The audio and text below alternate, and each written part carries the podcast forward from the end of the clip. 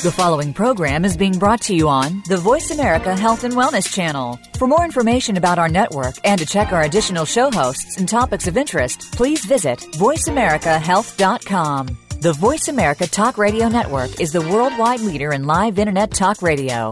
Visit VoiceAmerica.com. The views and ideas expressed on the following program are strictly those of the host or guests and do not necessarily reflect the views and ideas held by the Voice America Talk Radio Network, its staff, and management.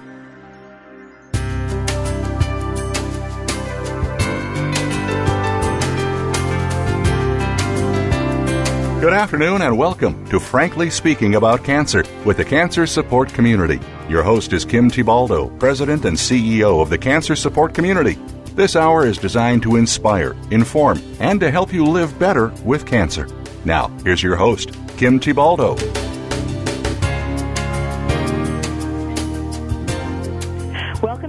Speaking About Cancer, an internet radio show that focuses on informing and inspiring people to live well with cancer. I'm your host, Kim Thiboldeaux, President and CEO of the Cancer Support Community.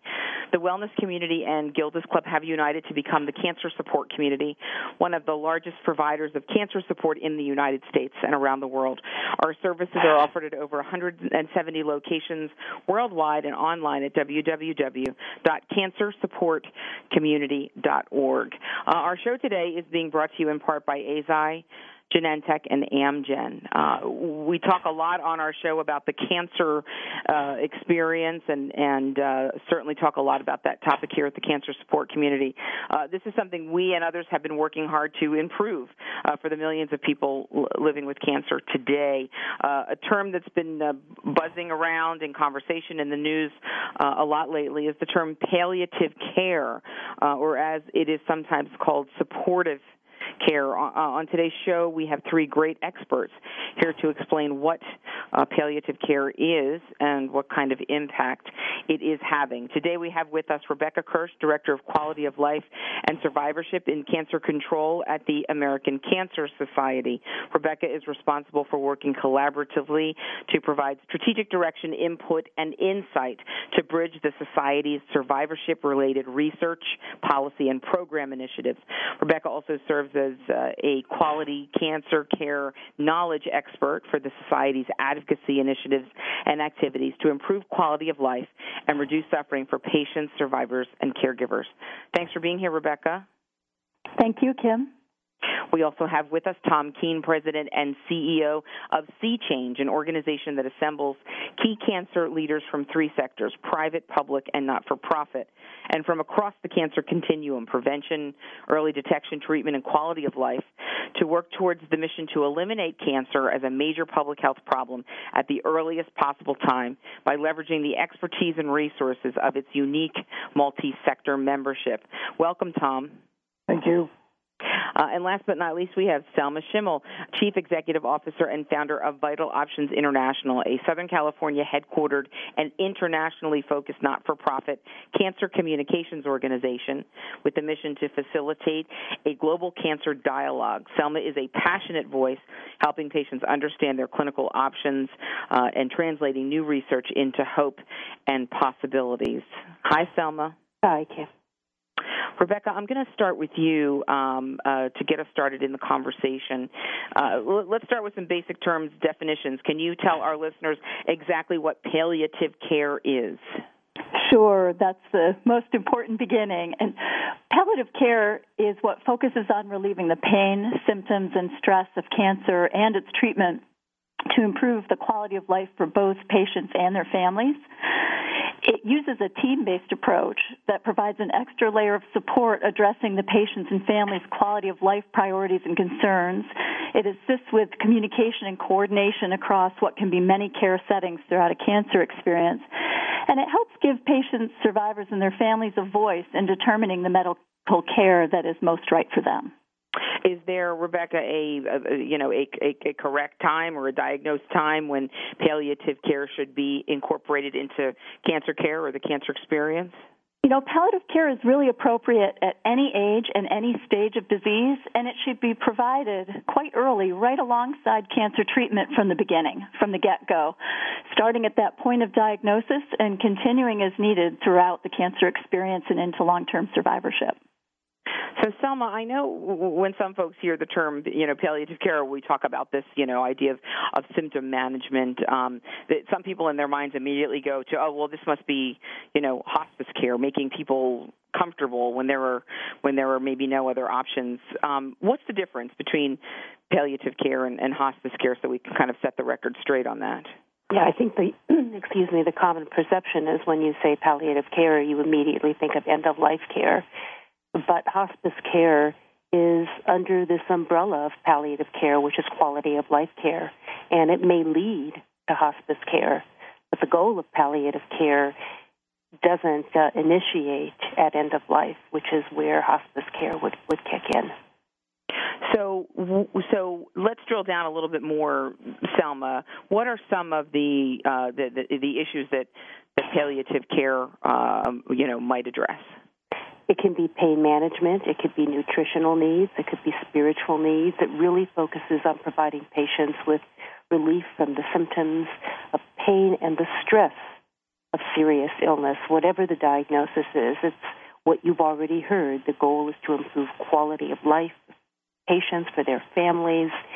It is a team approach at any stage of one's disease, and as you've already heard, it provides that extra layer of support it's appropriate at any age, and it can be provided along with curative treatment. The medical oncologist and the oncology nurse will do their best, but time is limited, and so it is the specialty of palliative care that helps to connect all the dots in the continuum of patient care. You know, Tom, I want to pull you into the conversation here and get your take. Um, you know, w- w- what are some of the uh, uh, some of the benefits, uh, uh, you know, of palliative care? How are we starting to see uh, palliative care sort of integrated and adopted, and and uh, um, you know, why are organizations like your organization, C-Change, so supportive of it and really speaking out about it? Well, thanks, Kim, for uh, allowing us to participate here on this issue. LaSalle Leffall, uh, uh, noted cancer surgeon and one of our founding members, was always quick to keep pointing out to us uh, that the patient should always be the object of our affection. And that's one reason why we're really supportive of this palliative care effort, because it puts a patient's quality of life right at the forefront of our thinking. Um, it provides an opportunity for patients to actually achieve the best quality of life they can, even though they're facing this major health issue that we call cancer. Um, you know, you've already heard some of the things that, that, that patients benefit from in terms of the direct patient benefit and managing their symptoms, et cetera. But I think it's also important to note that it helps bolster patients' strength to carry on with daily life. It improves their ability to tolerate medical treatments.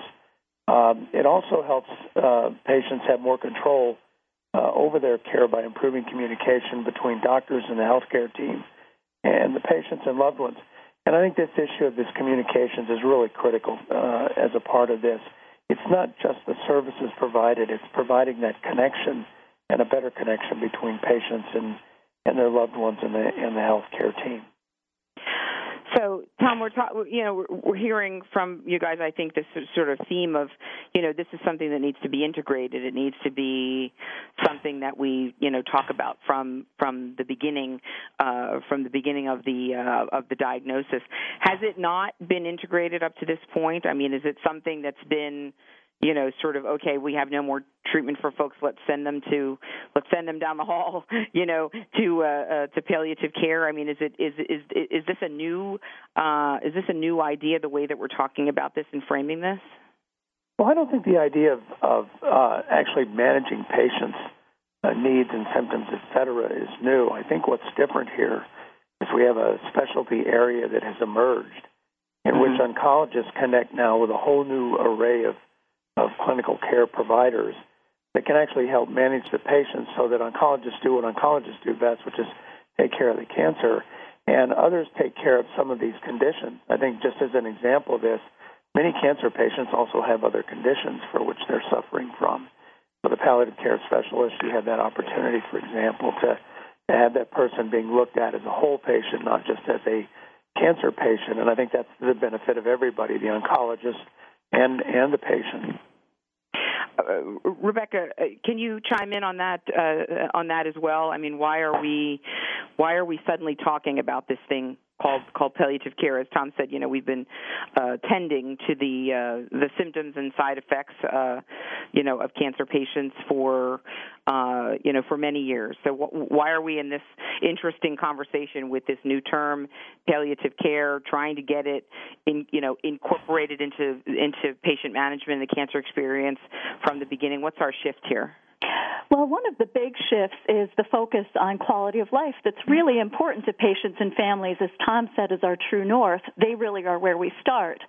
And we know that with cancer, the treatments are quite toxic and can have a long lasting burden even after they're done that we're really trying to address in this more whole person oriented way. And so palliative care is part of the formula that helps deliver that whole person and goal directed care that everyone knows is now better medicine. Selma, are, are, are we hearing uh, are, are, doctors offering this to patients? Are patients starting to ask for it? Obviously, I, we're trying to kind of raise the bar here today and raise awareness on this uh, on this important topic. But is are you starting to see this getting integrated into the patient-physician dialogue? You know, if a patient is treated at a cancer center, hopefully there's going to be a, a palliative care service available. But over 80% of patients are treated in the community, and it's a real dilemma in the private sector because if you were to Google palliative care, you will probably land up at a hospice care organization. And it's much more challenging within the community to find a palliative care specialist. And part of it is that the general perception of when you still say palliative care, mm-hmm. it's still tied to end of life. So the first thing we have to do is redefine our understanding of what palliative care is there's another challenge, and I know it's difficult sometimes for physicians to sort of themselves, since while palliative care has been out there, the idea of integrating it into practice, we're still struggling with that. And so, if a patient goes to a physician to say, I'd like a palliative care referral, there still may be a lapse in the ability to. Mm bring that specialist. We don't have that many palliative care specialists mm-hmm. out there. Mm-hmm. So this is a challenge, and it's also a slippery slope because slope oncologists will say, "Well, I know how to give palliative care. I know how mm. to do mm. pain management, but yeah. it's not only it, it's much more than a prescription. Much, much more than that. This is frankly speaking about cancer. Uh, we're talking about uh, palliative care and really managing uh, uh, symptoms throughout the course of the diagnosis, uh, from uh, from diagnosis throughout care. There's a lot of learning to be done. We're on a real learning curve about what palliative care is and why it's important for all patients to understand it and have access to it. We have three great guests with us on the show today. We have a lot to cover. we're going to take a quick break here. Don't go away. We will be right back.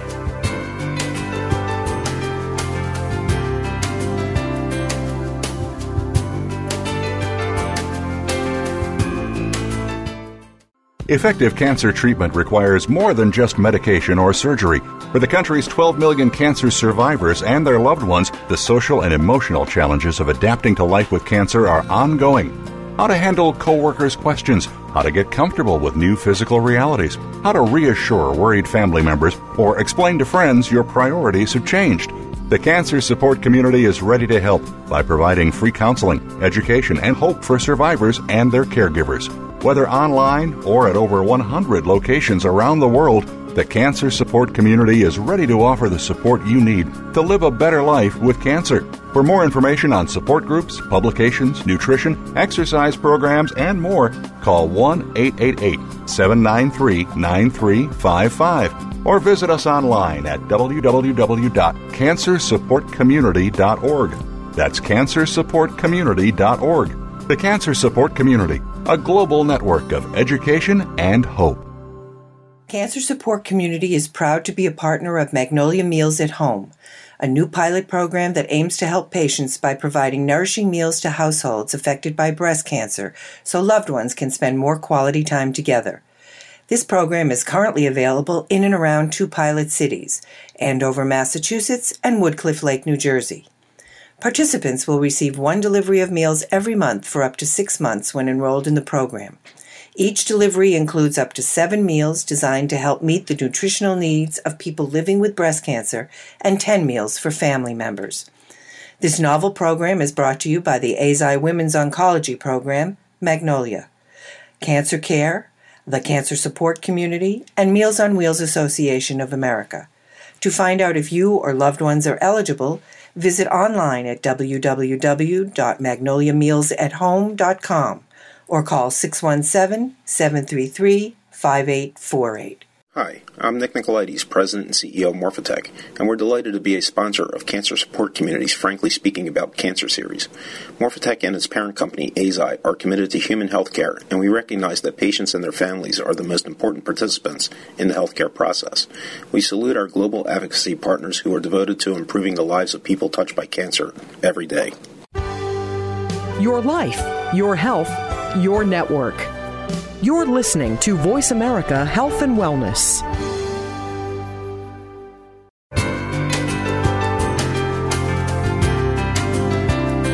You're listening to Frankly Speaking About Cancer with the Cancer Support Community, an inspirational program offering the resources you need to live a better life with cancer.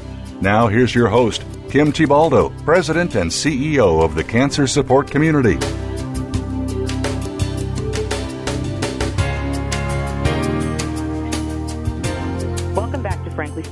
Cancer. I'm Kim Thiboldeaux, and today's show is being brought to you in part by Celgene, Lilly Oncology, and Onyx. We're talking about palliative care today with three experts. As we've just learned, palliative care is not the same as hospice care. It should be implemented alongside uh, cancer treatments and has some pretty significant benefits. Uh, it, it, in this next segment, we really want to drill down a little bit uh, and talk more about what to uh, expect when you're being offered or asked for palliative care uh, to manage your your cancer experience. Um, uh, Rebecca, we talked about the fact that that this is really the, the, the, treatment of any cancer cancer patient is really a multidisciplinary uh, multidisciplinary team. But but who are these palliative care experts that we're talking about? Who are the professionals that make up the palliative care team?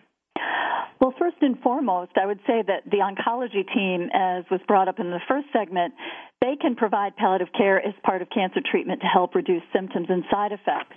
And then, in addition to that um, oncology care, uh, those oncology team members or other doctors, whether they're a family practitioner, an internist, or a pediatrician, they may also request assistance from the specialized palliative care service team. And they'd work in partnership with the oncology team and the other doctors to provide that expert symptom management that extra time that's needed for communication that we've talked about, and the dedicated help in navigating through the healthcare system. So the core palliative care team, it might include specialty trained doctors, nurses, chaplains or spiritual counselors, and social workers. And then on top of that, we may have also pharmacists, nutritionists, massage therapists, child health specialists, and others that might be part of that interdisciplinary team. And are those uh, mainly folks, Rebecca, that the patient's going to encounter or interact with at the hospital or in the in the oncology practice? I mean, can you receive palliative care services at home? Some of the things we're talking about. The miracle answer is yes. Palliative care teams do do home visits, um, and but the important element here is making sure that these teams are available for that consultation. Increasingly, it's becoming part of the comprehensive cancer care services that are provided to patients and survivors. But as Selma mentioned, we don't have those teams available in the numbers we need across the land, and that's where oncology teams need to also stretch their muscle to have some of these palliative care skills. Um, um, to draw out of their belt to help patients deal with their symptoms and side effects. Mm-hmm. Um, but where these teams are available, home based visits are part of the services that palliative care teams may provide. Okay, good to good to know. Good to know.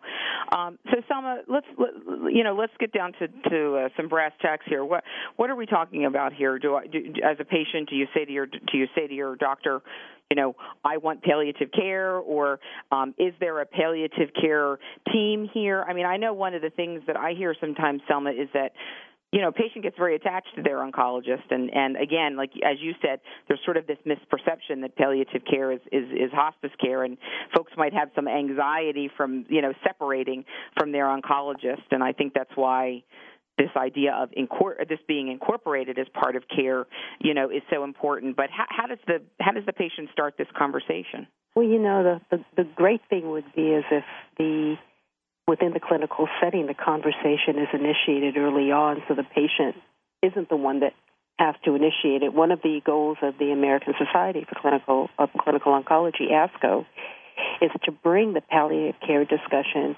into the doctor patient dialogue much earlier, and that's a current goal because then it becomes a natural part of the discussion.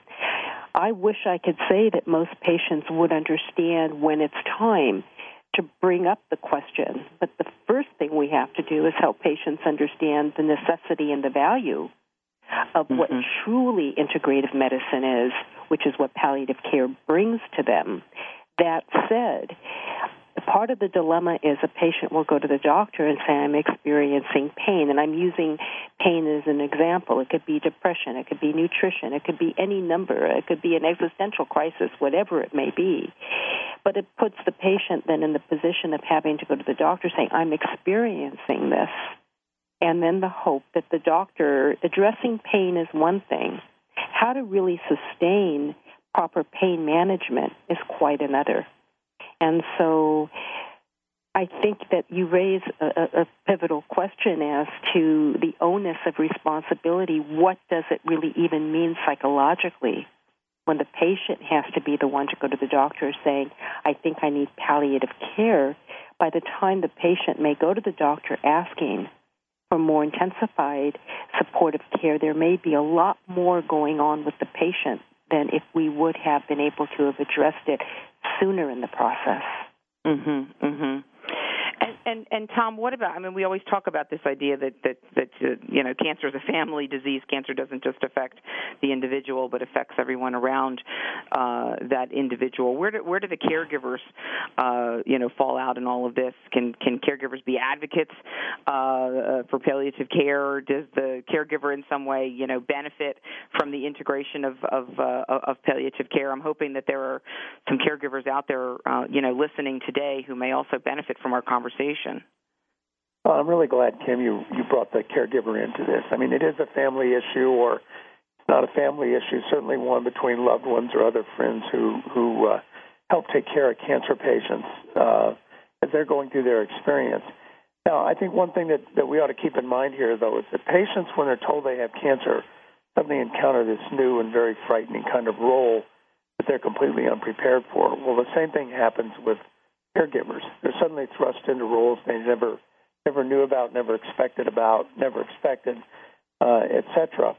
And so I think one part of this is not just that they benefit from palliative care the patient receives, and there is that because as patients do better, caregivers also do better because they see this patient is progressing and doing better under certain circumstances where they're getting palliative care services.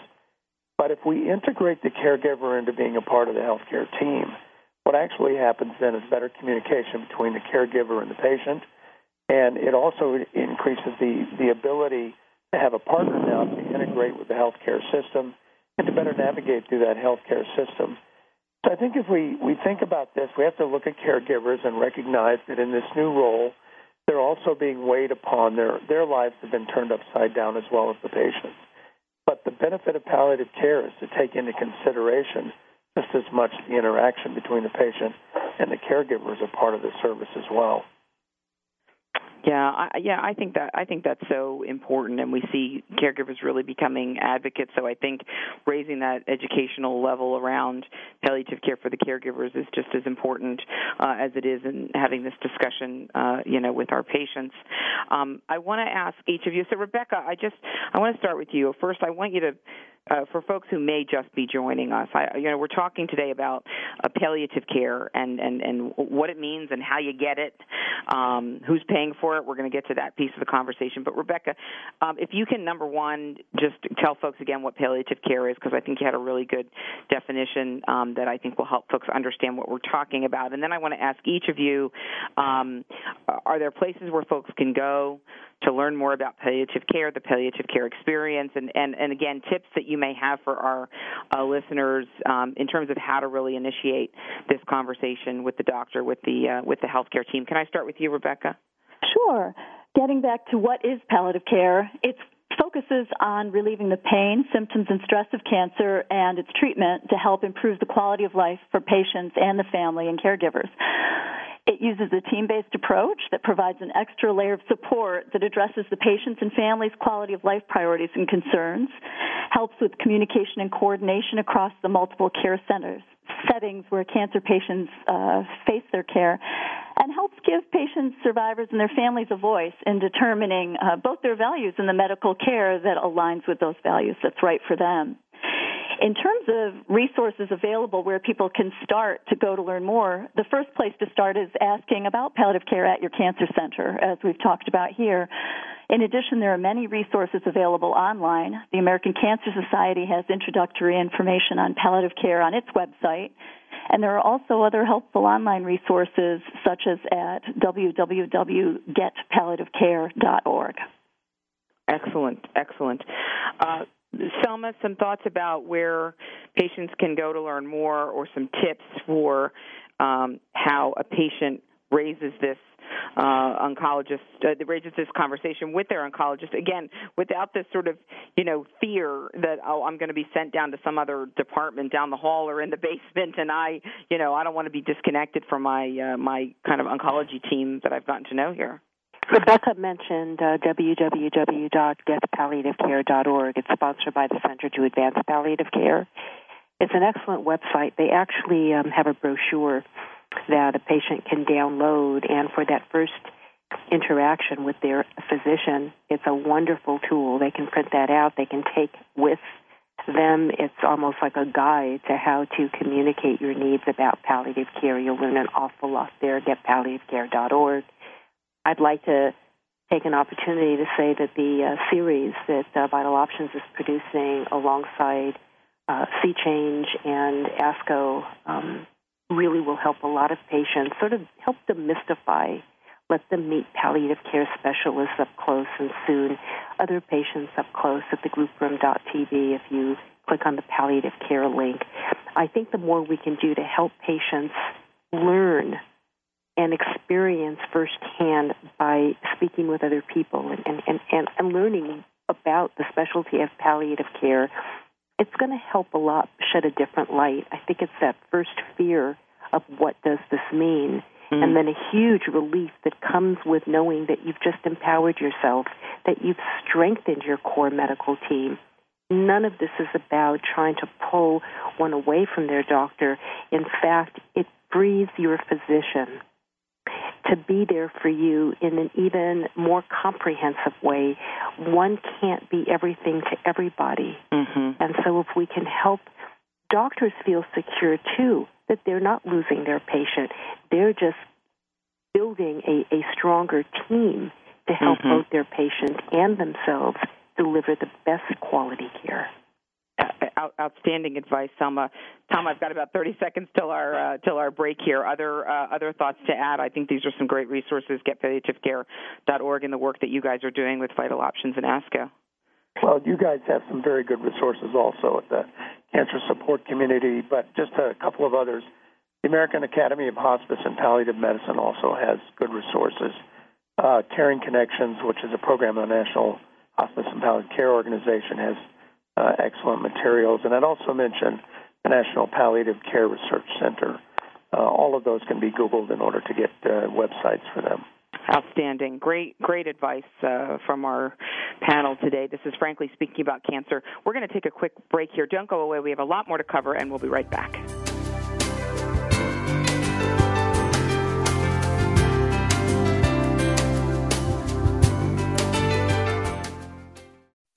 Cancer it's a lonely word.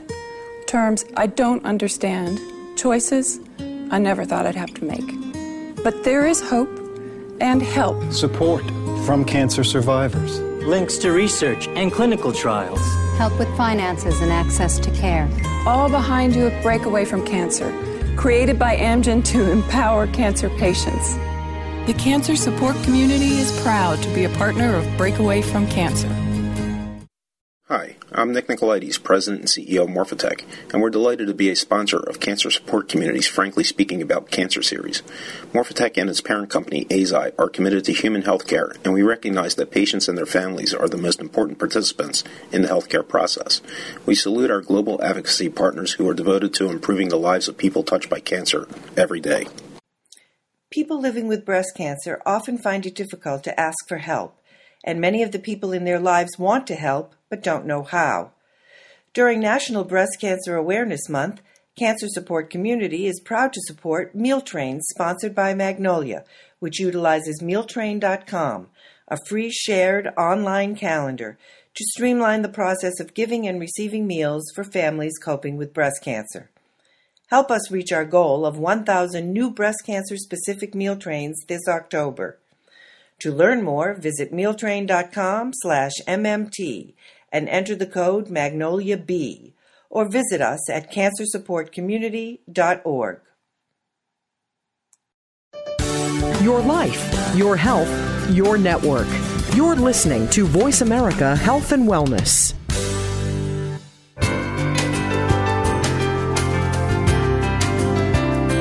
You're listening to Frankly Speaking About Cancer with the Cancer Support Community, an inspirational program offering the resources you need to live a better life with cancer. Now, here's your host, Kim Thiboldeaux, President and CEO of the Cancer Support Community.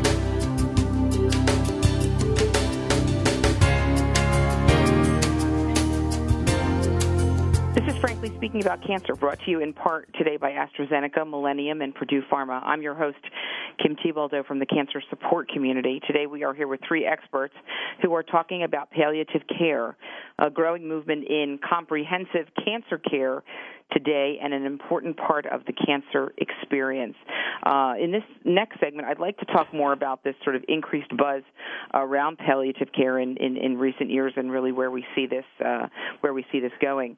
Um, Rebecca, according to information on your organization's website, the American Cancer Society's website, in the year 2000, there were only around 600 palliative care teams in, in, in U.S. hospitals. Today, we're seeing more than 1,600, a 148% increase.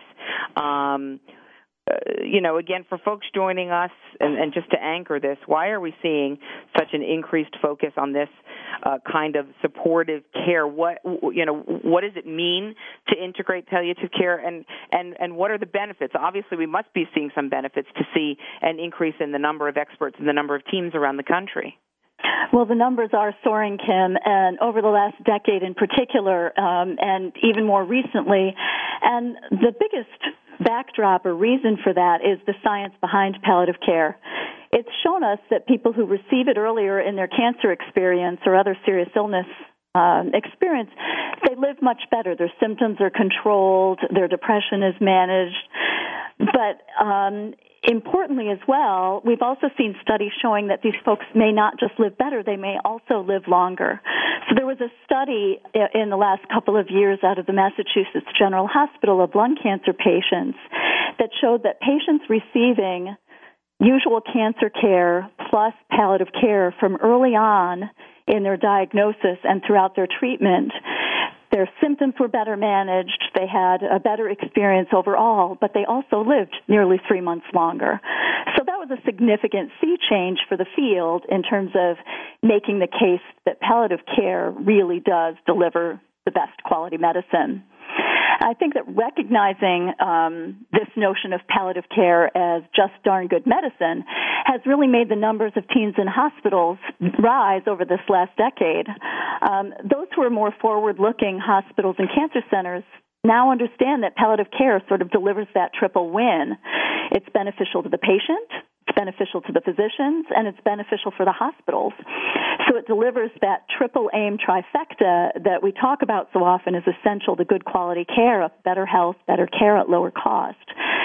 And I think that palliative care will be expected to rise even further as more of the public becomes aware of its benefits. This notion of better symptom control, better quality of life for patients and families, but also um, perhaps better survival. So our job, one, really, is to give patients and families the words to use to get this care that they very much need and want. So, Tom, let's let's drill down a little bit more on some of the uh, you know, sort of the economic story that Rebecca has started to to, to tell for us here, and, and and what we know about the sort of economic impact of palliative care on society. Obviously, everybody's talking today about how we contain, how we lower uh, healthcare costs in our in our country. Um, what do we know about uh, about how palliative care affects cancer cost is part one of my question. And then part two, does insurance pay for palliative care, which I think is a really important uh, topic to discuss for our listeners. Sure. So I think uh, um, this is really a perfect uh, kind of a connection here between an opportunity in palliative care that not only benefits the patient but also is going to benefit society economically. So first thing is costs of care are reduced, overall costs of care are reduced. For example, a recent Kaiser Permanente program with home-based palliative care showed a cut in costs, overall costs, by 67%. Um, we also know that palliative care decreases the use of aggressive and ineffective, and I might add costly treatments. Uh, admit, readmissions are reduced, and uh, readmissions are a big deal uh, in terms of overall cost of care generally, not just in cancer care. Inpatient uh, palliative care also reduces costs. Uh, for example, Medicaid patients who receive palliative care uh, in, a, in a study that was done in New York averaged 6,900 less in hospital costs during a given admission. And uh, palliative care also decreases length of stay, especially in intensive care units. That reduces costs. Uh, and there, there are just a whole series of data that are now coming out showing how palliative care impacts cost. Now, the question of insurance and how we pay for it is another story. And I think it's an important story to tell. So, first of all, like any other coverage that we have for any of our health care, this is highly dependent on what kind of coverage you actually have. And of course, as we're going through health reform and everything, some of these are still going to unfold. But generally speaking, most insurance plans cover all or part of the palliative care treatment services that you would receive uh, from pro- providers uh, such as hospitals and hospices uh, and others. Uh, so I think it's important to realize that many of these services are provided but there isn't any defined benefit labeled palliative care uh, in the same way that we have hospice care uh, defined under Medicaid right now. Now, one thing that can, people can do though is because insurance is always confusing, always a problem, is look to other resources. And one source is the palliative care team itself to help an individual determine how they what their coverage actually has in it and how that would apply to the services that might be being provided there. And I think in general also there are other resource organizations that can be helpful if people start running into economic issues around their insurance or just generally, and groups like the Patient Advocates Foundation uh, are one of those. So you really, uh, I, I think it's important, as you said, that it's not going to be listed or coded as palliative care. You really need to drill down on your coverage and and, and make some calls, ask some questions uh, to make sure these services are, are are covered. And I, you know, I think it's the same advice we'd give if you're shopping for coverage uh, through the, uh, you know, the Affordable Care Act, the new, uh, some call it Obamacare, and uh, shopping for coverage through the state exchanges. I'll just mention that the cancer support community has created a checklist for cancer patients, uh, questions that they should ask um, uh, when they're shopping for coverage through the exchanges to make sure these kinds of important services and other important services are included in the plans that they may be buying uh, through the uh, through the state exchanges. And so, uh, make sure folks know of that resource and if they want to put their hands on that. Um, uh, Selma, you mentioned um, uh, an initiative that you're working on with um, C-Change and ASCO, the American Society of, of, of Clinical Oncology. Can you tell us more about that and other work? Work that you're doing at Vital Options to communicate the importance of this topic and really educate and empower patients um, around palliative care? You know, this is something I'm very passionate about. You know, I've experienced my own palliative uh, care consult, and until I actually sat not only interviewing palliative care doctors, but actually sitting with one patient to doctor, I couldn't quite comprehend what a unique niche of medical specialty palliative care really is. And these doctors mm. come from multiple disciplines. They're, some are oncologists, some are psychiatrists, uh, some are radiation oncologists, some are internal medicine doctors. So one really has to appreciate the landscape of, of, of, of what a palliative care specialist, what they bring to it from the variety of clinical specialties they may already come from.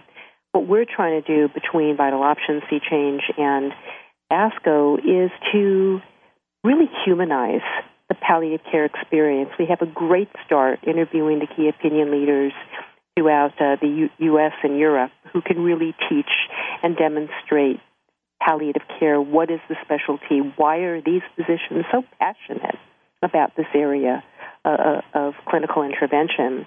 But for patients, we really want to feature these vignettes and we want to take real people and show you other lives and the journey to drive it home. And how we speak to someone with cancer is going to be very different than someone in the general public who has maybe not yet been touched by illness and they're hearing about palliative care for the first time. There are cultural barriers and issues that we have to deal with depending on what one's value systems are and culturally how they perceive illness and palliative care that, yes, could lead to end of life and hospice care down the road. And so our goal is to further develop the series to allow other advocate organizations, providers, patients, family members, and the general public direct access to educational materials and meeting other people who will sort of hold their hand and take them down a very personal journey. And so, is this something that where we have a launch date scheduled, uh, Selma? Something we should be looking for? It's in progress now. If you go to the grouproom.tv, there are three years worth now, and the most recent at ASCO, at, at the ESMO meeting that just happened, of dialogue with uh, physicians from all walks of life and why palliative care is so important. What's interesting is that we've now sat with advocate groups and I think this is a huge opportunity for the cancer advocacy community to take an issue on. And that would be for collective organizations collectively to begin to address the issue of palliative care because each one of our organizations has tremendous influence and reach to the patients and the family members that depend on us. So please, yeah. I encourage you to go to thegrouproom.tv and start looking at these videos. And they're free to disseminate and use because I think the buzz and the real paradigm shift can come from the public and from patients and from family members. This is something we can really, really own and be a part of changing the quality of life for patients everywhere. Great, uh, great, great comments, Selma. And I appreciate you sharing about your own personal experience and what that was like for you really on the on, on the front line and bringing that into your uh, you know into your own care planning with your own experience. Um, this is frankly speaking about cancer. We're talking about palliative care and really uh, addressing and managing the symptoms the side effects the stress the distress uh, that uh, folks go through when they're diagnosed with cancer. And there really is this emerging specialty area um, that uh, that we are pushing to make folks aware of and, and to let them know that this really should be made uh, available to you throughout your uh, your cancer experience. We're going to take a quick break here. Don't go away. We will be right back.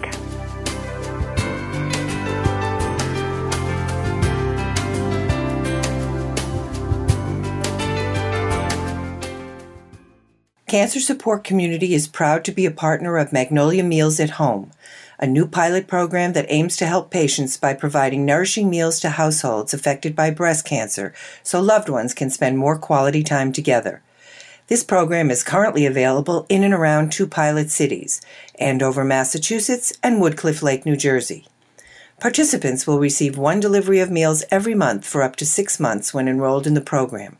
Each delivery includes up to seven meals designed to help meet the nutritional needs of people living with breast cancer and 10 meals for family members.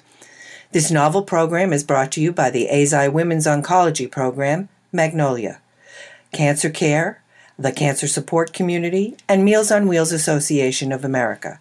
To find out if you or loved ones are eligible, visit online at www.magnoliamealsathome.com or call 617 733 5848. Effective cancer treatment requires more than just medication or surgery. For the country's 12 million cancer survivors and their loved ones, the social and emotional challenges of adapting to life with cancer are ongoing. How to handle coworkers' questions, how to get comfortable with new physical realities, how to reassure worried family members, or explain to friends your priorities have changed. The cancer support community is ready to help by providing free counseling, education, and hope for survivors and their caregivers.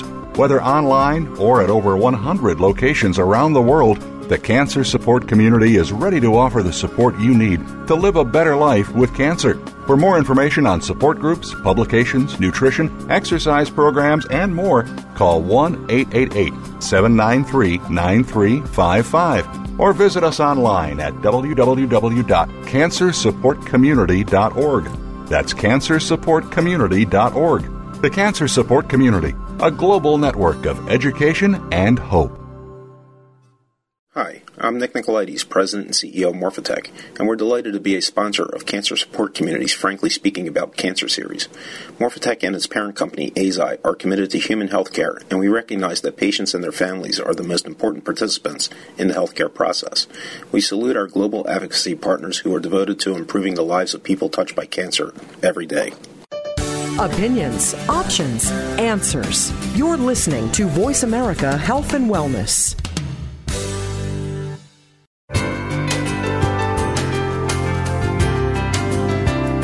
You're listening to Frankly Speaking About Cancer with the Cancer Support Community, an inspirational program offering the resources you need to live a better life with cancer. Now, here's your host, Kim Thiboldeaux, President and CEO of the Cancer Support Community.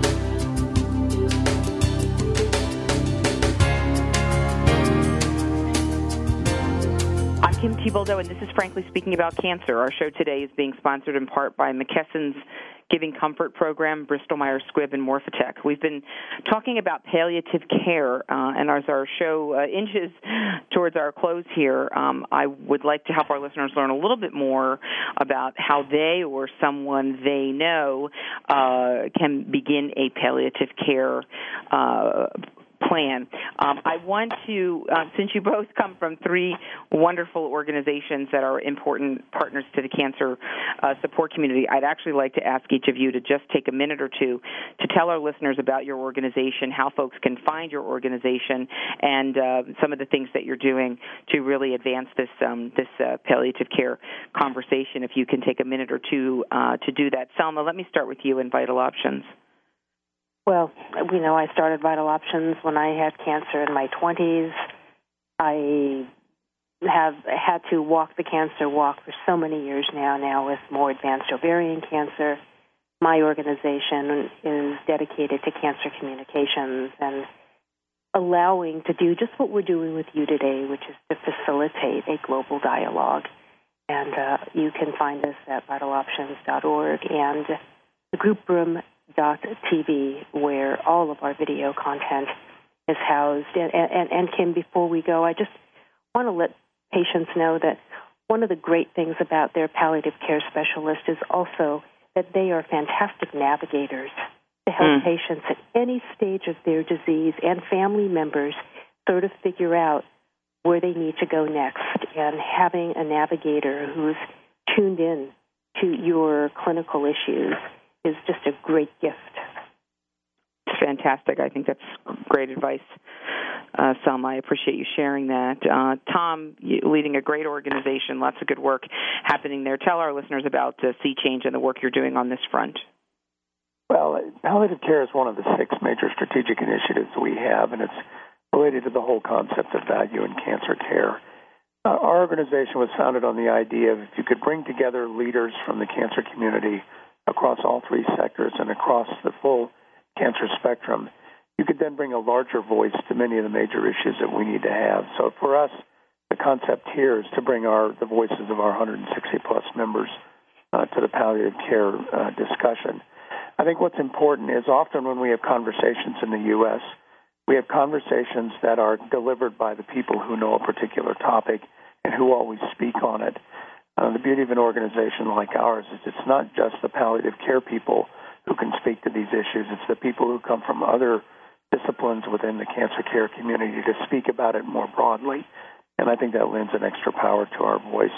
We're also very interested in the impact of palliative care and the ability to access palliative care services for populations with uh, known cancer disparities. And uh, that's a significant additional initiative of ours that ties in very closely with this one. It's fantastic. It's uh, gr- great work there. Uh, Rebecca, I know that uh, you guys at the American Cancer Society have really embraced this issue of, uh, uh, of palliative care. I know you've been sponsoring some of the research and that you have some um, advocacy and, and legislative efforts uh, on the palliative care front as well. Can you tell our listeners about that? Sure, Kim. So the American Cancer Society is actually celebrating its 100th birthday this year, and it's sort of a true delight to see that uh, quality of life has become a prominent priority within the organization across the different arms of what we do.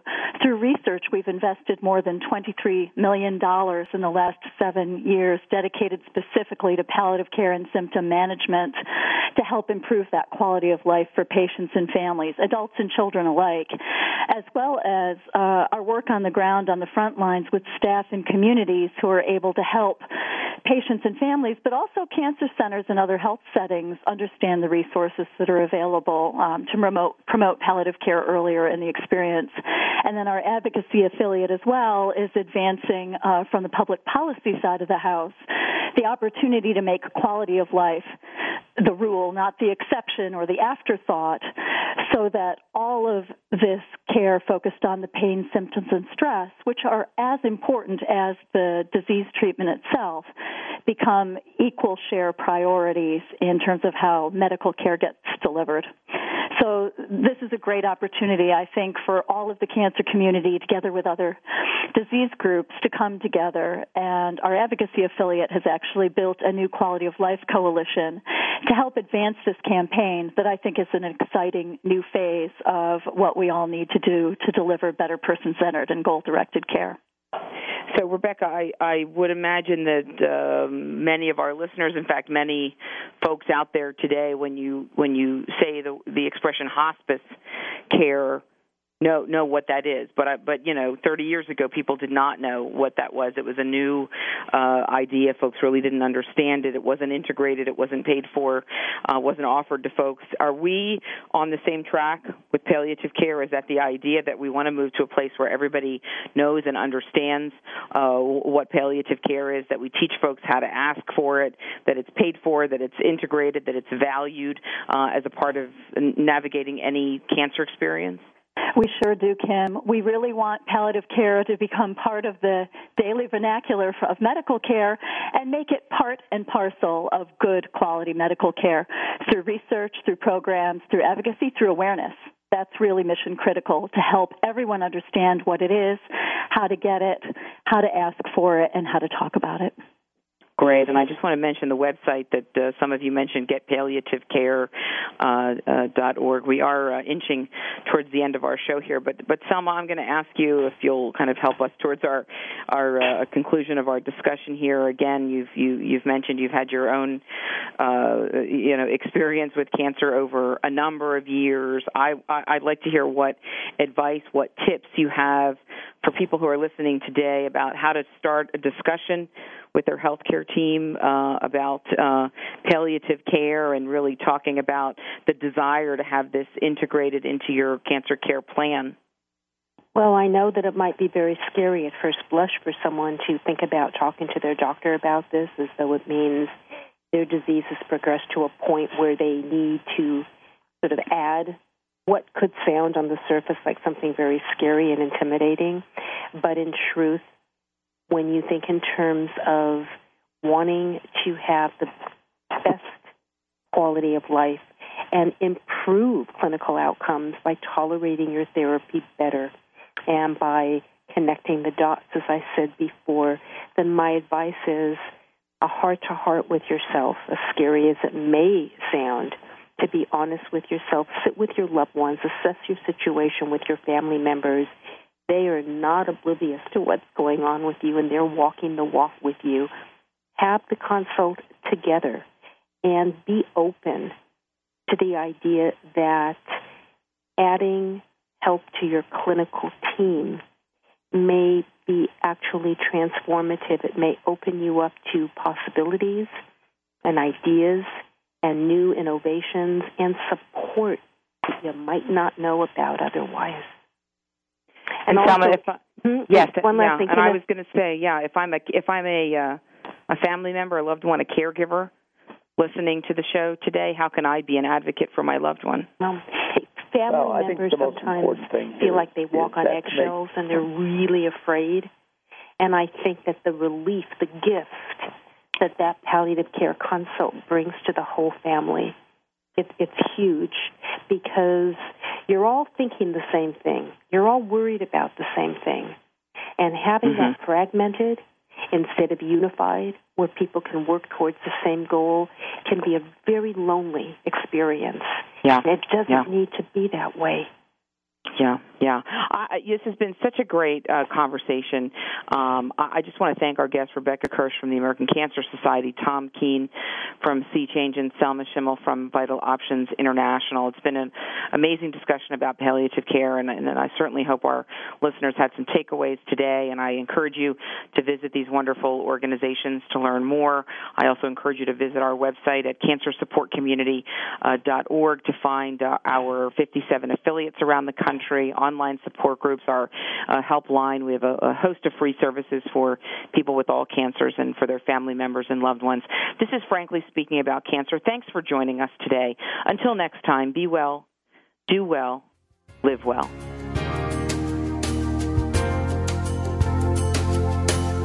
Thank you for joining us for Frankly Speaking About Cancer with your host, Kim Thiboldeaux. We're here for you every Tuesday afternoon at 1 p.m. Pacific Time and 4 p.m. Eastern Time on the Voice America Health and Wellness Network. In the meantime, stay connected online at cancersupportcommunity.org. That's cancersupportcommunity.org.